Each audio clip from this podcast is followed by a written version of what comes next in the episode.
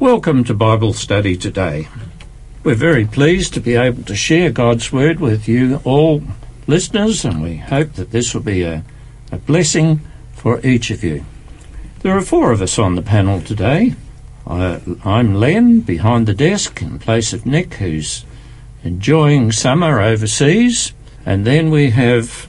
Yes, it's Ken. Now I'm thinking perhaps sometimes, guys, you may be wondering, and girls, oh, that guy's got a bit of an accent, where would that be from? Well, I'll give you a bit of a clue to be sure. And that may indicate, yes, I'm Irish, so keep listening. I'm Harvey, a long-retired school teacher, and I enjoy being here. I'm Brenton, and it's always a privilege to be on air. I'm a minister. I have two churches to look after, and I also do hospital chaplaincy work. Yes, Brenton will be our facilitator today. I suppose you'd like to know a little bit about me, but that's all you're going to get today. Like Harvey, I'm a retired school teacher and also a businessman. So, Brenton, in view of the fact that you're our facilitator, we are very happy that you're able and willing to lead this discussion today. Over to you. Thank you, Len. Our discussion today is entitled Sabbath, a Day of Freedom. It's probably not what we all think of when we think of the Sabbath, but before we commence, I would like Ken to ask the Holy Spirit to guide us in our study this morning. Thank you, Ken. Heavenly Father, Lord God, it's a privilege to be here today to share your word.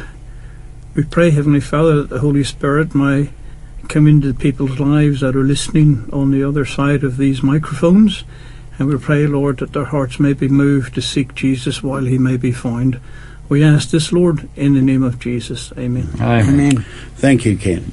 There is a text that I'm going to read to you. It says, "And he said to them, the Sabbath was made for man, and not man for the Sabbath." A most interesting text, but before we discuss that in a little more detail, I want to explore a little bit of what we've done in the last couple of weeks. I'd like someone to read Genesis chapter 2 and verse 1. Here we have a summary statement of creation. That's probably the best way I can use to describe it. Harvey, I think you've got that one for us. Thanks. "Thus the heavens and the earth were finished, and all the host of them." Is that a summary statement? Very much so. It's very much a summary statement. What's interesting is if you were to read the book of Exodus, and we're not going to go there specifically, you'll find that when they completed the ark, completed the tabernacle, a similar summary statement was made. When they entered the promised land and they possessed it, another similar summary statement that almost says word for word what we've just read. So what we're dealing with here when we're dealing with the Sabbath, you're dealing with an issue where God's creation was perfect. Len, what do you think about God's summary statement in chapter 1 where he said, "Behold, it was very good." Not good, very good. Well, perhaps I should comment about "it is finished." Some of us, I know Ken is a very handy man, and I can do various things too. When you take on a project, maybe it's a reconstruction of something that's damaged in the home, or maybe something else. When it's finished and you look at it, it's good, it's satisfying, but it's not finished until it's finished. True. And this, I think, relates very much to what we are talking about today with the Sabbath. While the physical aspects of creation were finished in 6 days, there was a spiritual dimension that yet had to be accomplished, and we're talking about that today. Thank you, Len. Here's something just for us to think about, and one of our panel may be able to answer it. The first full day that Adam and Eve, as we now know them, spent together was what? Sabbath. It was the Sabbath. So what were they actually doing on that day? Resting. Resting, because what was their job? What had God given them to do earlier?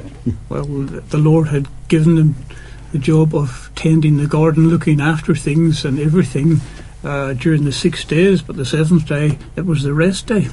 Isn't it interesting? The very first day they spent together as husband and wife was a rest day. Instead of working in the garden or tending it or tilling it, what does it tell us about how God looked after his creation on the very first day that they were together? He looked after everything for the day. Yes. And that's the theme that starts to come through in our study this week, isn't it, Len? Well, they didn't actually need a physical rest. No. Because they were created perfect, mm-hmm. and so they didn't need physical rest. Friday, if you like, the sixth day of the week, they were made fit and healthy and strong and all that. But the first thing they had to do was rest. Rest.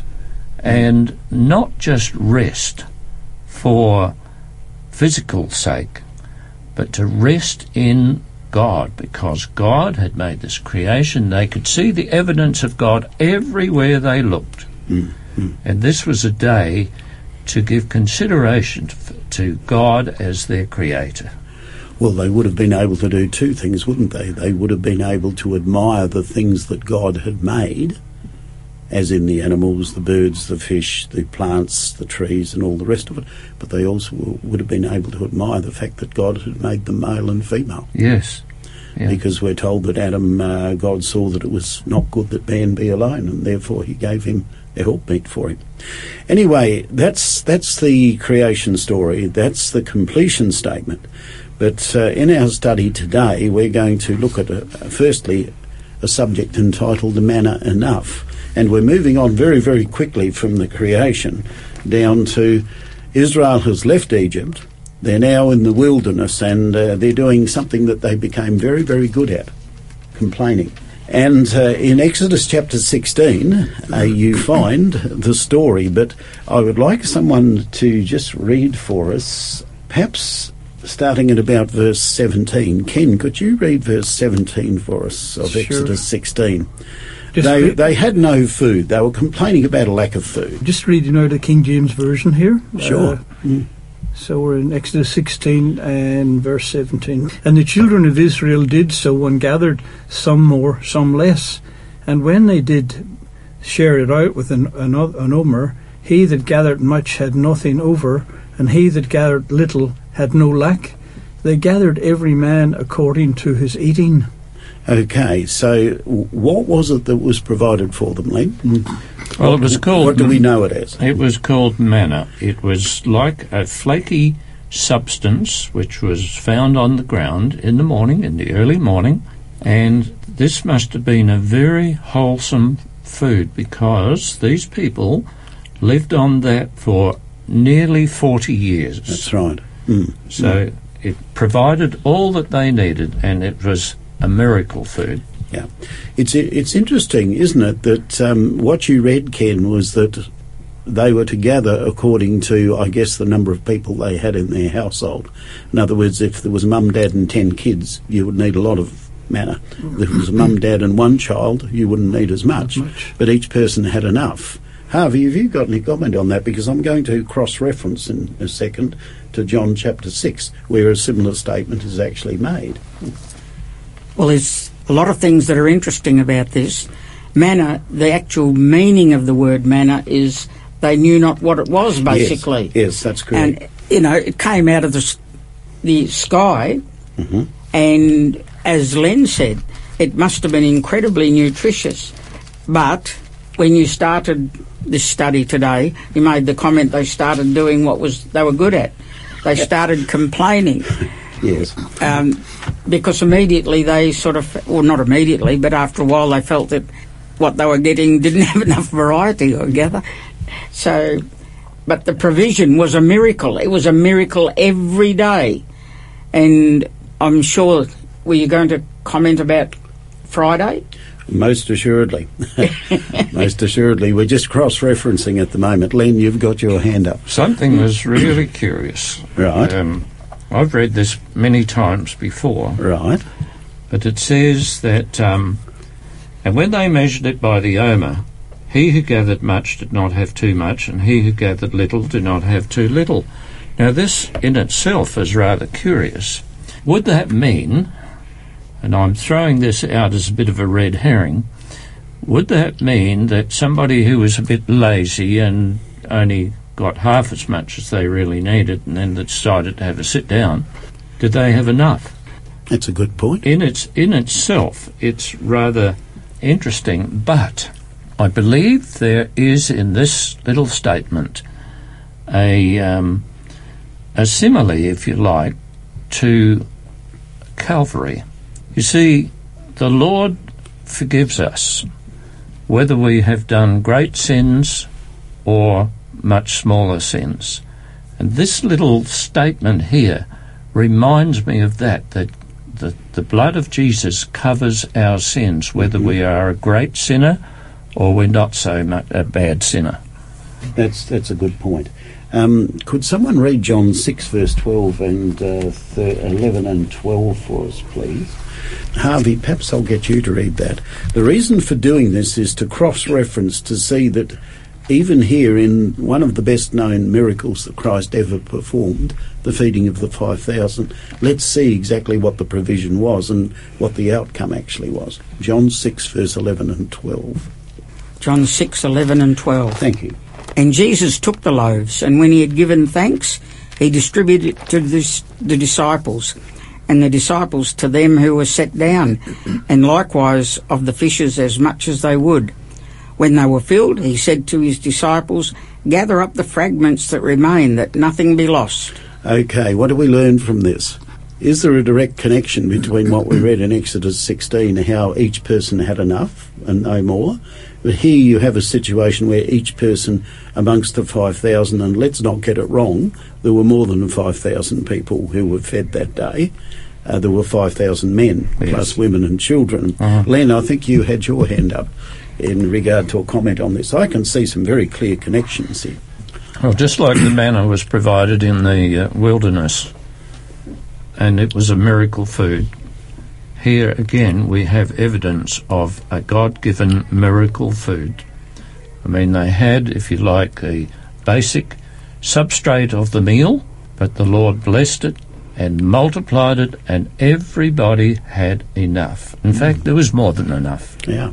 Harvey? I was just going to say, there's a little bit of a difference, because it said in the, talking about the manna, that they had what was needed. If they gathered, whatever they gathered was what they required. Mm-hmm. But the feeding of the 5,000, they sent out and they get 12 baskets of They picked extras. Up 12 baskets. It's interesting that an author who has written on this subject has indicated that what actually happened is that food that was gathered up was given to the people to take home to their families who may not have come to hear Jesus. We call it a doggy bag, don't we? Yeah, we would call it a doggy bag today. But basically, what does it tell us about God? I think it tells us He gives all that's necessary. Yes, is necessary, but no more. I think it's also interesting to note that he's trying to teach people in the very beginning here that you only take what you need, because people have a habit of gathering everything in sight. And also here in John, it's also explaining that even though there's lots of people fed, nothing was wasted, because food is very valuable. Yes, good point. Len? Yes, it reminds me very much of that statement that was made. The Lord says, "My grace is sufficient for you," or for thee. And that's kind of demonstrated in both these stories. And there was another occasion when Jesus fed 4,000. Mm-hmm. Same kind of situation.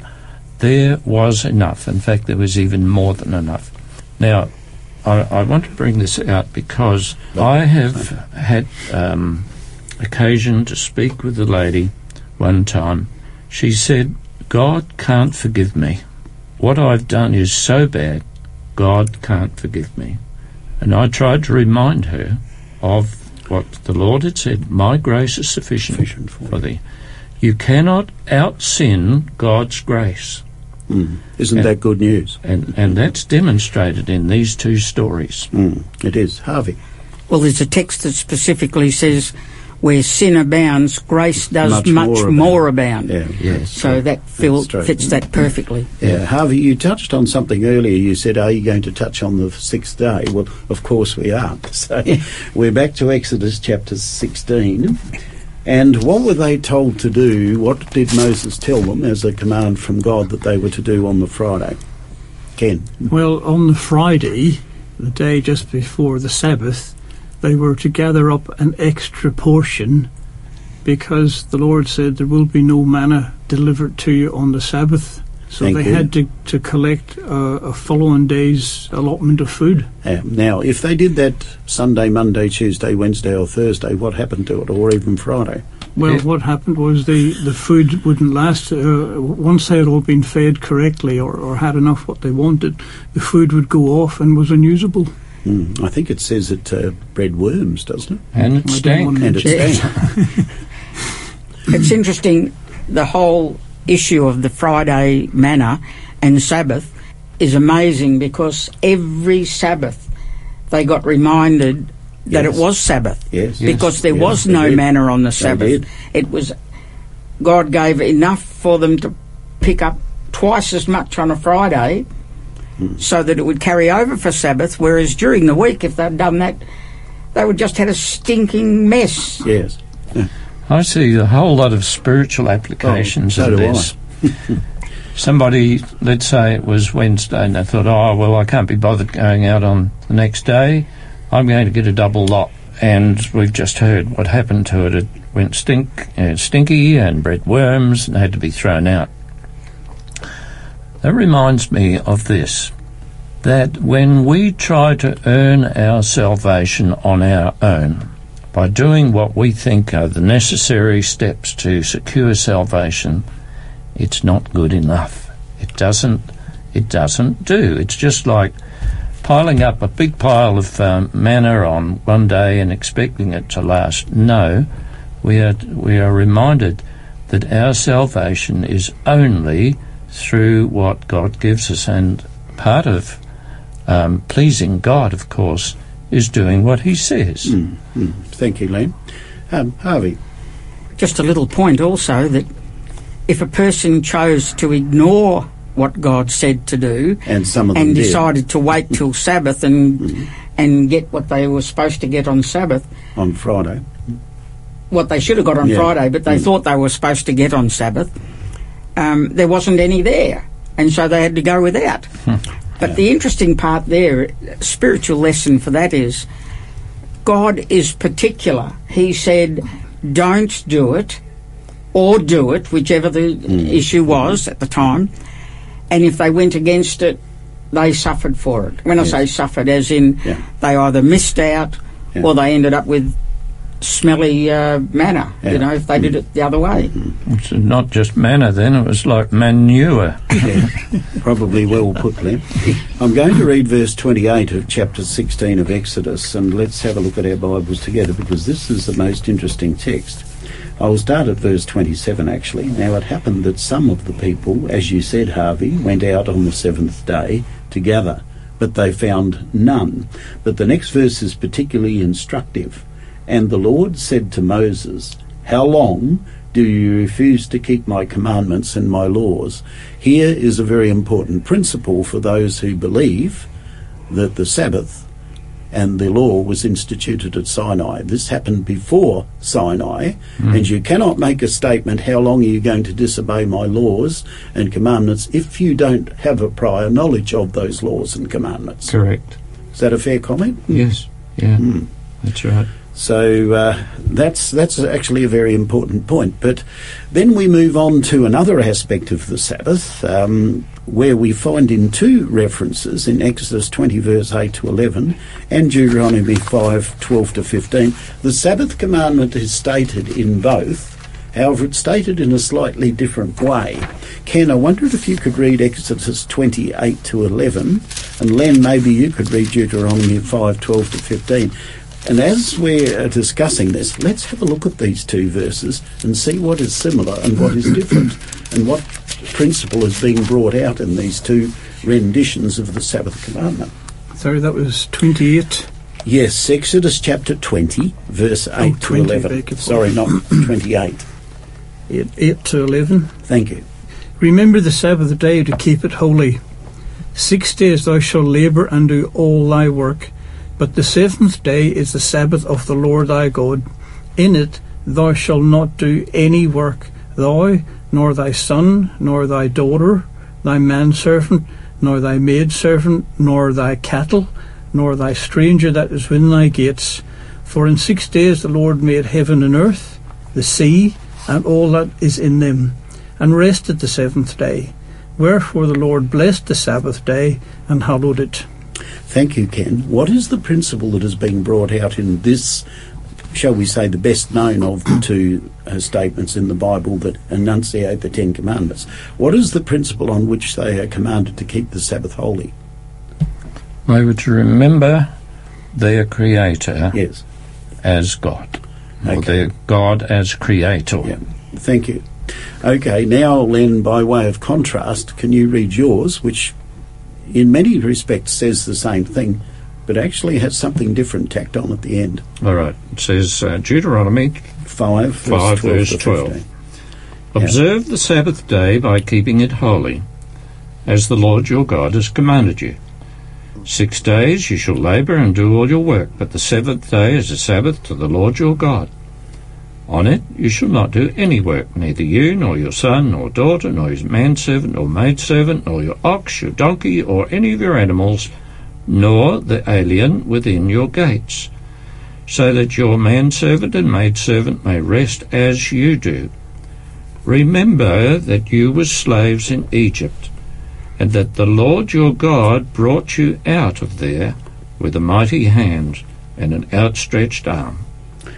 Okay, so here we have two, shall we say, renditions of the fourth commandment. One is asking us to remember God's Sabbath as the sign of his creatorship of everything. But the other one, Len, is based on what? That you just read. It's redemption. Yes. One is creation, the other is redemption. Can you see that? There's two different things playing out here. Now let's delve into them a little bit more. Who are specifically mentioned in both groups that are to rest on the Sabbath? This is what I really like about these two renditions. Well, basically, everyone is to rest, including the animals. Thank you. Including the animals. Mm. What does this tell us about God's care for his creation? Not just those of us created in his image. No, well, it shows us that God cares for everything that he made. And, of course, animals back then, it's not like today we've got tractors and all this sort of thing. Your donkeys and horses and oxen and all that, they were the beasts of burden, weren't they? They were the machinery of the day, and they would have worked pretty hard. So the Lord said, there's a rest day for everything and everybody. Mm. Isn't that interesting, Len? Mm. Well, it says to me, God is interested in equality. What's good for the goose is good for the gander. And this is not said there, but in other words it is said. God commanded the people to rest on that day, but not to expect others to carry the burden that they were not willing to do, person or not prepared to do. Carrying on. Mm, okay. So, and I've had a situation like this where I had a contract once. I was a professional photographer at one stage. I had a contract. And they decided that, and these were rather large photographic sessions with many people, and they decided to actually have those ceremonies on Sabbath. And I thought, how can I get around it? Well, the upshot of it was there was no way of getting around it.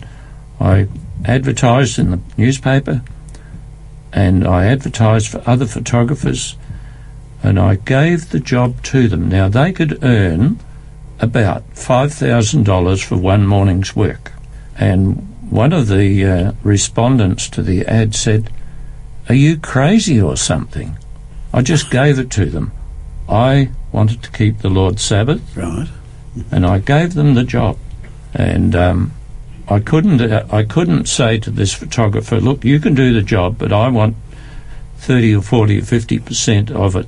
No, I couldn't keep the Sabbath according to the principles that God has given here by expecting someone else to do my work. Mm. Len, I appreciate that. I think if we had time for personal testimonies from all of us, it would be really good for our listeners to hear. But seeing you brought it up, I would like to share something that happened a number of years ago to me. I was at the time doing some professional singing training, And my singing teacher recommended me for a very prominent part in a musical that was just coming out known as Ruth. No, I was not going to be Ruth. I was going to be Boaz. But I was going to have a leading role in this musical.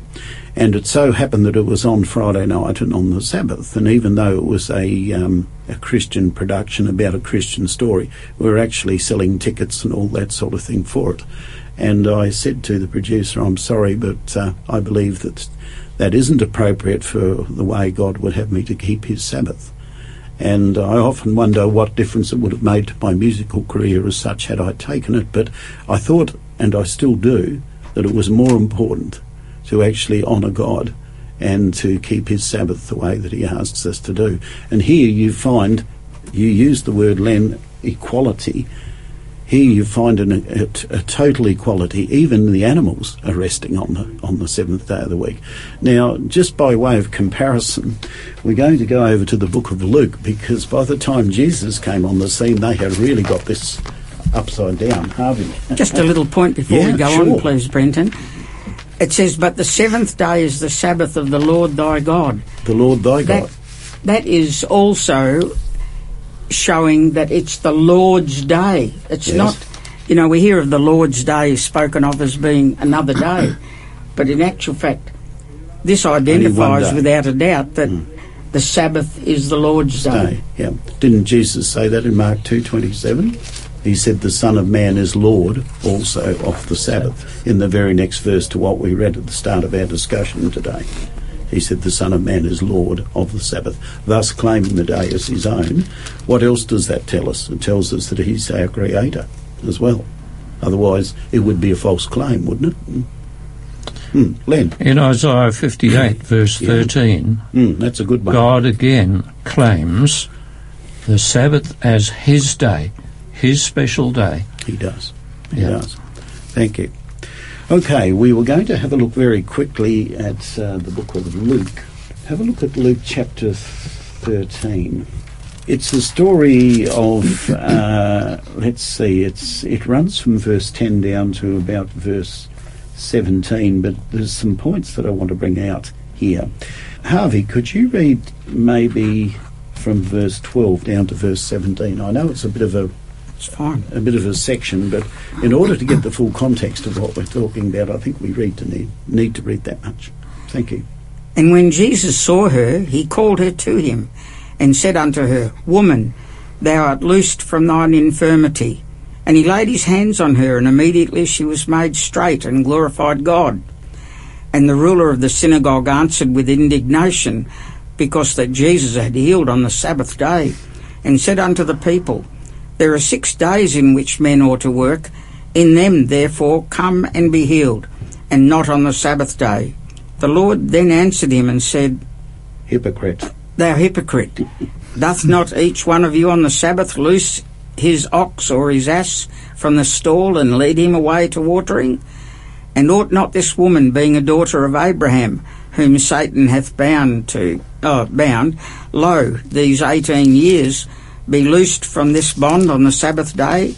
And when he had said these things, all his adversaries were ashamed, and all the people rejoiced for all the glorious things that were done by him. This is quite a story, isn't it? What does it tell us about how the Jewish nation had so turned the principle of Sabbath keeping on its head that they actually saw it was more important to look after an animal than a woman? I think it was touched on before. It may be. It's the Sabbath was made for man, not man for the Sabbath. So it wasn't a case of man had to operate to a whole bunch of, I suppose you could say, rules, which really were completely against what the character of God would allow. Yes. Good point, Harvey. Healing is one of the great things that God can do. It's a miracle. And to think that they would complain about somebody being healed on the Sabbath is amazing. What was the term that Jesus used? You read it, and perhaps we can go back to it just for a minute. Loosed. Yeah, loosed. Loosed. Now, what was our study today on? Our study is entitled The Sabbath, a Day of Freedom. Yes? Yes, that can be misconstrued too. Okay, Len, freedom, you have a comment? Freedom to do anything, but no. freedom for all, it's more to do with freedom for all. Mm-hmm. We could talk about various things here, but, you know, I believe the Sabbath is a real blessing. I've known people who work hard every day of the week and they just burn out. Yes. But the Sabbath is good in as much as it gives us time to step back, to catch our breath, mm-hmm. and then go on refreshed. And so it's got a whole lot of blessings. But the thing I wanted to bring out here was verse 17 of Luke 13, when Jesus had said this, all his opponents were humiliated. Mm-hmm. But the people were delighted with all the wonderful things he was doing. The problem was, and this came out in some of the other three miracles, I think there were, which Jesus performed on the Sabbath. Yes, we'll have a look at them in a minute. Yes. Not only were the Jewish leadership humiliated, but they were incensed that Jesus would do this on the Sabbath day. They were regarding him as a traitor to the law, which he himself had stated, and they planned to kill him. And how stupid is that? To break a law, to keep a law. It's silly. Len, that is a very, very good point. I think most of us know that the Jews had, according to what I've read, 603 rules and regulations for keeping the Sabbath. Now, I don't know about you, Ken, but I would be groaning each time I thought of the Sabbath coming to me. I would think, which one have I forgotten to keep, or which one I haven't done anything about? To give you some idea, we can sit here and have a bit of a chuckle about it. When we were in Israel earlier this year, my wife and I, we stayed in a hotel in Jerusalem. What was particularly interesting to me was that on the Sabbath, nobody pressed any lift buttons. They had pre-programmed it so that it would stop at all floors on the Sabbath, so no one would have to touch the lift buttons. True story. Mm. Yes. Well, so what happened in the time of Christ is still being, shall we say, practiced in different ways today. Sorry, can I just ask a question on that one? If the program, the lift, were you still fed in the hotel? We weren't there on the Sabbath. Oh, you weren't there? But we had checked this one out. Mm. I think another guest had told us that, don't worry about it on Friday night. They've programmed it so it'll stop at all floors on the Sabbath, so nobody has to work. I'm only bringing it to your attention, not to make fun of the Jews, but simply point out that the principle is still applicable today. The Lord says in Isaiah 58... that we should call the Sabbath a delight. And I think, as you were alluding to before, about the 603 rules on the Sabbath, that would almost be like walking blindfolded through a minefield. It would. Unless you had a very, very, very good memory. Mm. Mm. And the Jewish people at that time kept the letter of the law, mm-hmm. rather than the principle of the Sabbath law. Mm. Thank you, Len. Can I take that one step further? In the time of Christ, who did the Jews see the Sabbath was for? Was it for everyone or just for them? Just for themselves. That's right. It was just for them. There is a statement here that I'd like to read. It says, the Sabbath commandment, he explains, this is Sig Tonstad, says this, the Sabbath commandment, he explains, prioritises from the bottom up and from the top looking down, giving first consideration to the weakest and the most valuable members of society. Those who need rest the most, the slave, the resident alien, the beast of burden, are singled out for special mention. In the rest of the seventh day, the underprivileged, even mute animals, find an ally. I found that a particularly interesting statement, that Christ and God have covered everything. They have covered the principle of equality, the principle of rest, and Len, you touched earlier on the fact that the rest is far more than just physical rest. It's spiritual rest. And, of course, this is alluded to in the book of Hebrews, isn't it, as well, which we haven't got time to look at today. But there were some other examples, Len, that you alluded to, days of healing. Can we go over to Matthew 12, verse 9 to 13? And, Len, could you read that one for us? I wonder Harvey, could you read Mark 1:21-26 for us, please? Matthew 12:9. I'm going to read 12:8 first. Yes, that's fine. Which is a statement Jesus made in addressing the Jews at that time. He says, "For the Son of Man is Lord of the Sabbath." Okay, yes. So yes. There's no question which the Lord's Day is. It's not Sunday, as many people maintain. It's Sabbath. And that's we correct. Have at least three references in the Bible where it identifies the Sabbath as the Lord's Day. But I'm going on from there. Verse 9 says, "Going on from that place, he," that's Jesus, "went into their synagogue, and a man with a shriveled hand was there. Looking for a reason to accuse Jesus, they," that's the Jews, "asked him, 'Is it lawful to heal on the Sabbath?' He said to them, 'Well, if any of you is a sheep and it falls into a pit on the Sabbath, will you not take hold of it and lift it out? How much more valuable is a man than a sheep?'" And then he concludes, after giving this illustration, "Therefore it is lawful to do good on the Sabbath."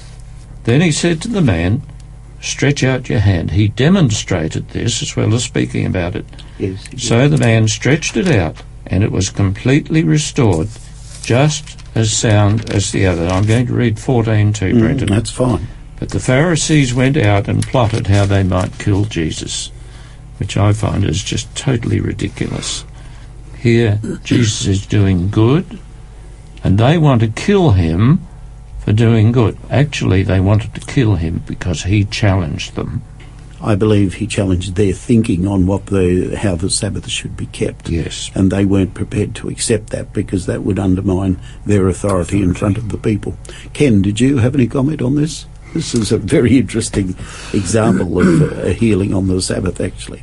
I think looking at it, it boils back. The way I see it is the Pharisees and Sadducees, they had all these rules and regulations that they brought into existence, not from the Lord, which he kept things very, very simple, and they had this standing that they supposedly kept all these things, and so they were in awe of the people, and the people think, oh, these people are really smart, really good, and really clever, but the truth of it was they actually were the worst of anyone there.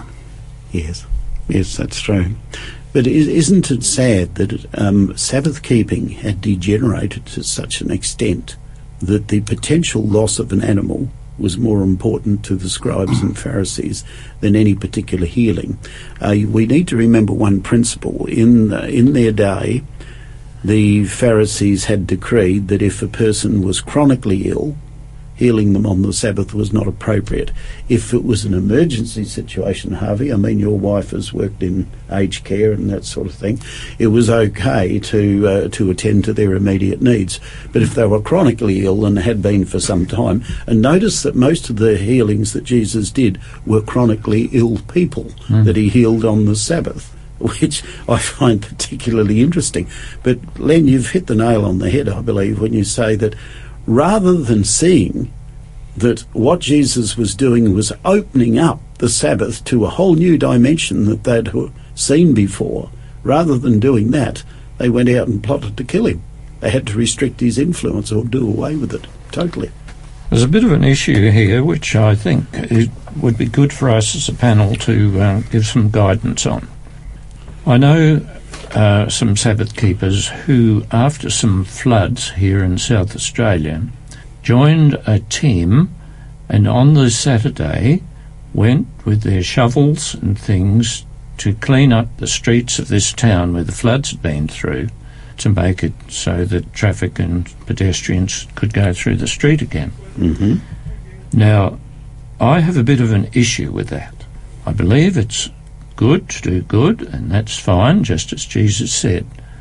But when one loses sight of what the Sabbath is for, your doing good overtakes, if you like, the reason for worshipping on the Sabbath, then I think that doing good is not so good as it might seem. Okay, that's an interesting thought. Harvey, did you have a thought? I was just thinking of what Len said before, you know, that the fact that the Pharisees were out to work out how to kill him. So what is, and Len even commented, he said it's breaking one commandment to try and uphold another one. And breaking the commandment, of course, was thou shalt not murder. Mm-hmm. And that's what they were trying to do. Well, let me give you an example of something that happened to Lurleen and myself. That's my wife. Very early in our marriage, I was asked to preach at a church on the Sabbath that shall remain nameless, but it was a long, long way from here. And on our way home after church, well and truly during the hours of the Sabbath, we came across a car that was broken down on the side of the road. We stopped to ask, could we be of any assistance? And if it was a mechanical issue, that would have required some significant attention. He said, oh no, look, it's pretty simple. He said, we've run out of petrol. I said, well, hop in and we'll take you to the nearest petrol station. So we took him to the nearest petrol station, which incidentally was 60 kilometres away, one way.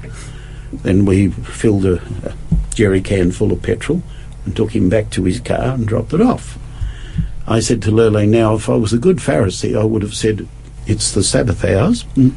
If you're prepared to wait another 4 hours until the sun goes down, then I'll take you to the nearest service station. So I'm just presenting the fact that when Christ said that it is well to do good on the Sabbath, you do have to, as Len said, you have to balance the two. But we felt that under the circumstances, we were helping this person out in the best way that we possibly could. Ken, I can see you've got a comment. I think that's a really interesting little story. And I'm sure there's many of us have similar type things out there. And the way I would see this is when God is looking at people who are doing these acts, he's looking at their heart. That is true. And what they're thinking. That is true. Thank you. Now, we had another miracle that Christ had performed on the Sabbath. Thank you, Len, for yours and the explanation. But Harvey, I think we're with you in Mark 1:21-26, aren't we? Yes. And they went into Capernaum, and straightway on the Sabbath day he entered into the synagogue and taught. And they were astonished at his doctrine, for he taught them as one that had authority, and not as the scribes. And there was in their synagogue a man with an unclean spirit, and he cried out, saying, Let us alone, what have we to do with thee, thou Jesus of Nazareth? Art thou come to destroy us? I know thee, who thou art, the Holy One of God. Before you go any further, Harvey, just a quick one. What was a devil-possessed man doing in church? Ever thought of that one? Seems a bit odd, doesn't it? Well, he was where he should be. he was where he could get the most help. Well, Jesus spoke about that, didn't he? He said, that's true. He's come for the sick, because if they're not sick, they don't need a doctor. Yes. And he was talking spiritually. Yeah, okay. Keep going, but I just thought that was worth bringing out. What's a devil-possessed person doing in church? And so after the devil spoke and said that Jesus was the Holy One of God, Jesus rebuked him, saying, Hold thy peace and come out of him. And when the unclean spirit had torn him and cried with a loud voice, he came out of him. Thank you. In Len's case, we learned the miracle that was performed, that Christ's concern was for people. In other words, he had genuine concern and compassion for this person who had the withered hand, correct, Len? Yes. In this particular case, what are we dealing with? We're dealing with deliverance on the Sabbath. Yes. The freedom. Len, did you have a comment on this? Yeah. There is at least one religious organisation I know of who denies the existence of the devil. I have a lot of problem in accepting their view. In fact, I don't accept it. I think it's wrong. Because the Bible talks about the devil, Satan, that ancient serpent, or the tempter, all sorts of things. And then it talks about devils, and I believe these devils are fallen angels who followed Satan after his rebellion in heaven. And I was thinking when I was preparing for this study of people in third world countries, primitive countries, how people are devil-possessed. And it's a real thing. We don't see a great deal of evidence of it here in Australia. I'm sure Harvey's seen it. And I've recently read a book about some people who were devil-possessed, and the beautiful thing is they were delivered, that the Lord delivered them from this. And when a person is devil-possessed, they're not in control of themselves. And I think it's such a wonderful thing that the Lord did for this person, that they were doing stuff that they didn't really want to do. It was the devil within them causing them to do that. And when they were delivered, or that person was delivered of the devil, then he could live a life that he wanted to live.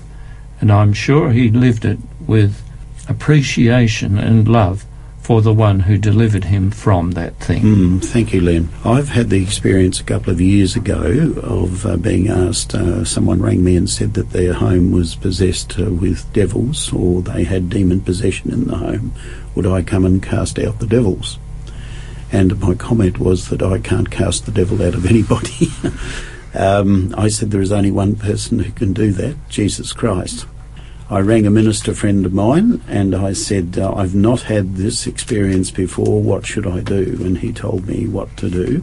We went to the home, and to give you some idea, the daughter of the lady who contacted me was so terrified she wouldn't go into the house. I couldn't get her to go through the door under any circumstances.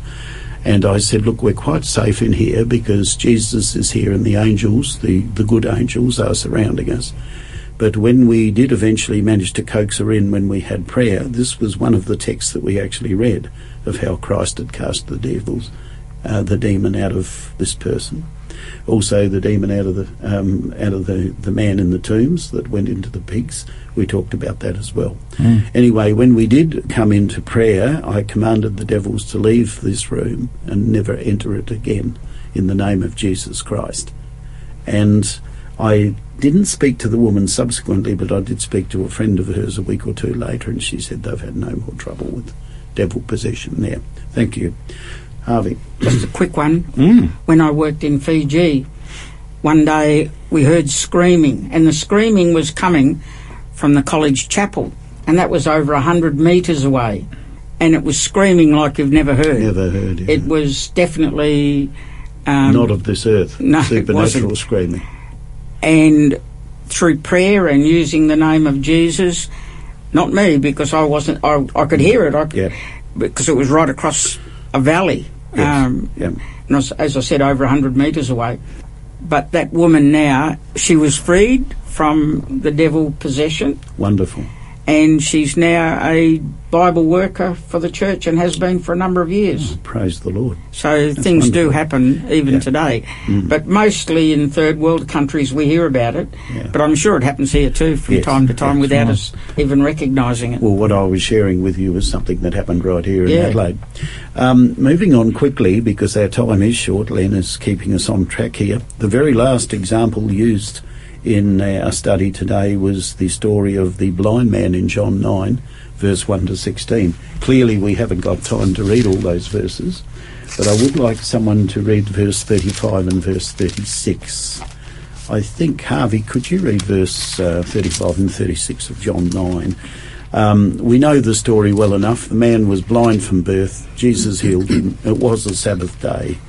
The Pharisees did everything they could to confuse him and try and say, well, how come your eyes are open, etc., etc. Notice what Christ says when he approaches him on the Sabbath day, later in the day. He asks him a question. I think we have to understand that the first sentence, it says, Jesus heard that they had cast him out. Yes. This man had been cast out of the synagogue. Yes, he had. He'd gone to church, we could say in our... And when he had found him, he said unto him, Dost thou believe on the Son of God? And he answered and said, Who is he, Lord, that I might believe on him? Okay. So he didn't even know who Jesus was. He didn't even know who had actually opened his eyes. Yeah. Okay. But I think it's keep really reading, Harvey, because you've only read half the story. And Jesus said unto him, Thou hast both seen him, and it is he that talketh with thee. And he said, Lord, I believe. And he worshipped him. Okay, this miracle is yet another of the Sabbath miracles mentioned. There are two things taking place here. first of all, physical sight is restored, correct? Wouldn't you also suggest that spiritual sight has also been restored? By way of contrast, keep reading, Harvey, because we now come to a very sad comment to end this particular chapter. And Jesus said, "For judgment I am come into this world, that they which see not might see, and they which see might be made blind. And some of the Pharisees which were with him heard these words, and said unto him, Are we blind also? Jesus said unto them, If ye were blind, ye should have no sin. But now ye say, We see. Therefore your sin remaineth." Isn't that pretty tragic? Don't you see that as a fairly tragic comment? Hmm? So this is brings up another issue. We talked about this a few weeks ago. Or was it last week? I think it might have been last week. I think it was last week. Yeah. There are sins of what we call commission, and then there are sins of omission. And I believe this points out that by not believing this was a sin, it was a sin of omission rather than something people did deliberately that was wrong. Thank you. Our last section that we're dealing with is entitled Sabbath Rest for the Land. We did touch on this to some degree last week, those of us who were involved in the study, and it's relevant to the fact that every seventh year the land would remain fallow. Now, it's been established, I think, Harvey, on agricultural principles that this is actually a very good idea, isn't it? To give the land a rest every 7 years? It certainly is. I was brought up on a farm. We used to grow wheat and oats and barley, etc. And it was a case of that you wouldn't actually work the land every year. There would be times when you left it fallow. Yeah. How did they survive in that seventh year? Can anyone answer the question? Obviously, they were told not to plant. There were two ways that they were able to survive. What were they? Well, it said actually that if you didn't plant, what did grow, because you do get regrowth, they could use that for food. And that was really the way it happened. That's true. And the other way, of course, was that God would look after them during that particular period, so that, again, not clearly stated here, but again, the principle would be that God would provide enough in the sixth year to get them through the seventh year, together with that which naturally grew from the soil. It says, like the manna God provided to the Israelites in the wilderness, not planting crops for a season was an act of trust that God would provide enough in the previous year. In a sense, the people needed to learn that they didn't have to oppress others in order to provide for themselves. I found that a rather interesting comment, that we're not to oppress others, we are to trust in the Lord. That trust doesn't apply to a specific group of people, it applies to everybody. Everyone has the opportunity, don't they, Ken, of being able to trust in the Lord. Any other comments on that before we move on? Because our time is nearly up. I have a comment. Thank you, Ken. Len? Ken and Len. Ken and Len, yes. Comment is this. God cares for his creation. God was very disappointed just before the flood that people were so steeped in sin and also not caring for the environment. But God cares for the environment too. And as Christians, we are to care for the environment. I've written some history about some areas here in South Australia. And the first year when the settlers came in and they sowed their crops, they produced well. Next year they didn't produce quite as well. After that they didn't produce as well again. And it wasn't long before a lot of that land became virtual desert. Mm-hmm. And it just shows the principle that God has in giving the environment, giving people a rest. Is a restorative process. Yeah, thank you, Len. That's a very good point. If any one of you have done any study on early South Australian history, you'll realise that the principle that many of our forebears who came from England to settle this country thought along the lines of was rain follows the plough. Mm-hmm. They were actually growing wheat as far up as a place called Farina, Farina, which is not far short of Maree. Now, rest assured, that is no prime agricultural land in South Australia. But it's very interesting that a man by the name of Goyder was commissioned by the government to go north, and we've all heard of Goyder's line. I can take you to a place out from Burra where you can almost see the difference in the vegetation between one side and the other side. So it's very, very interesting that God did know what he was doing in asking them to do this.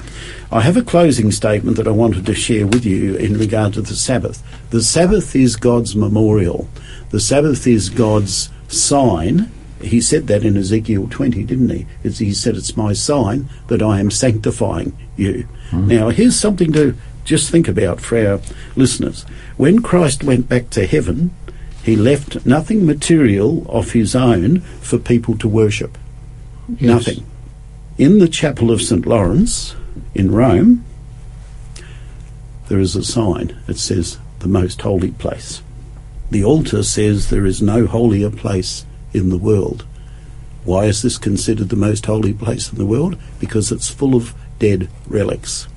Christ's Sabbath was something that he gave to mankind. He didn't want anything that we could make or put into practice or invent to represent him.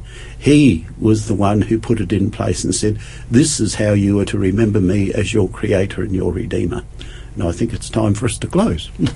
It is, and that's a beautiful thought, that God gave us a memorial of himself and an illustration of himself in the Sabbath, but it's in time, not in some icon or something like that. Thank you, Elaine. Harvey, are you closing with prayer today? I'm happy to. Thank you. Lord, we thank you for the study we've had today. We thank you for the fact that you gave us the Sabbath where we could rest. And we pray that each of us will realise that it's been given as a gift to us, and we can use the Sabbath as a time of refreshing, a time of spiritual uplift, and may we experience that, each one, for Jesus' sake. Mm. Amen. Amen. Amen.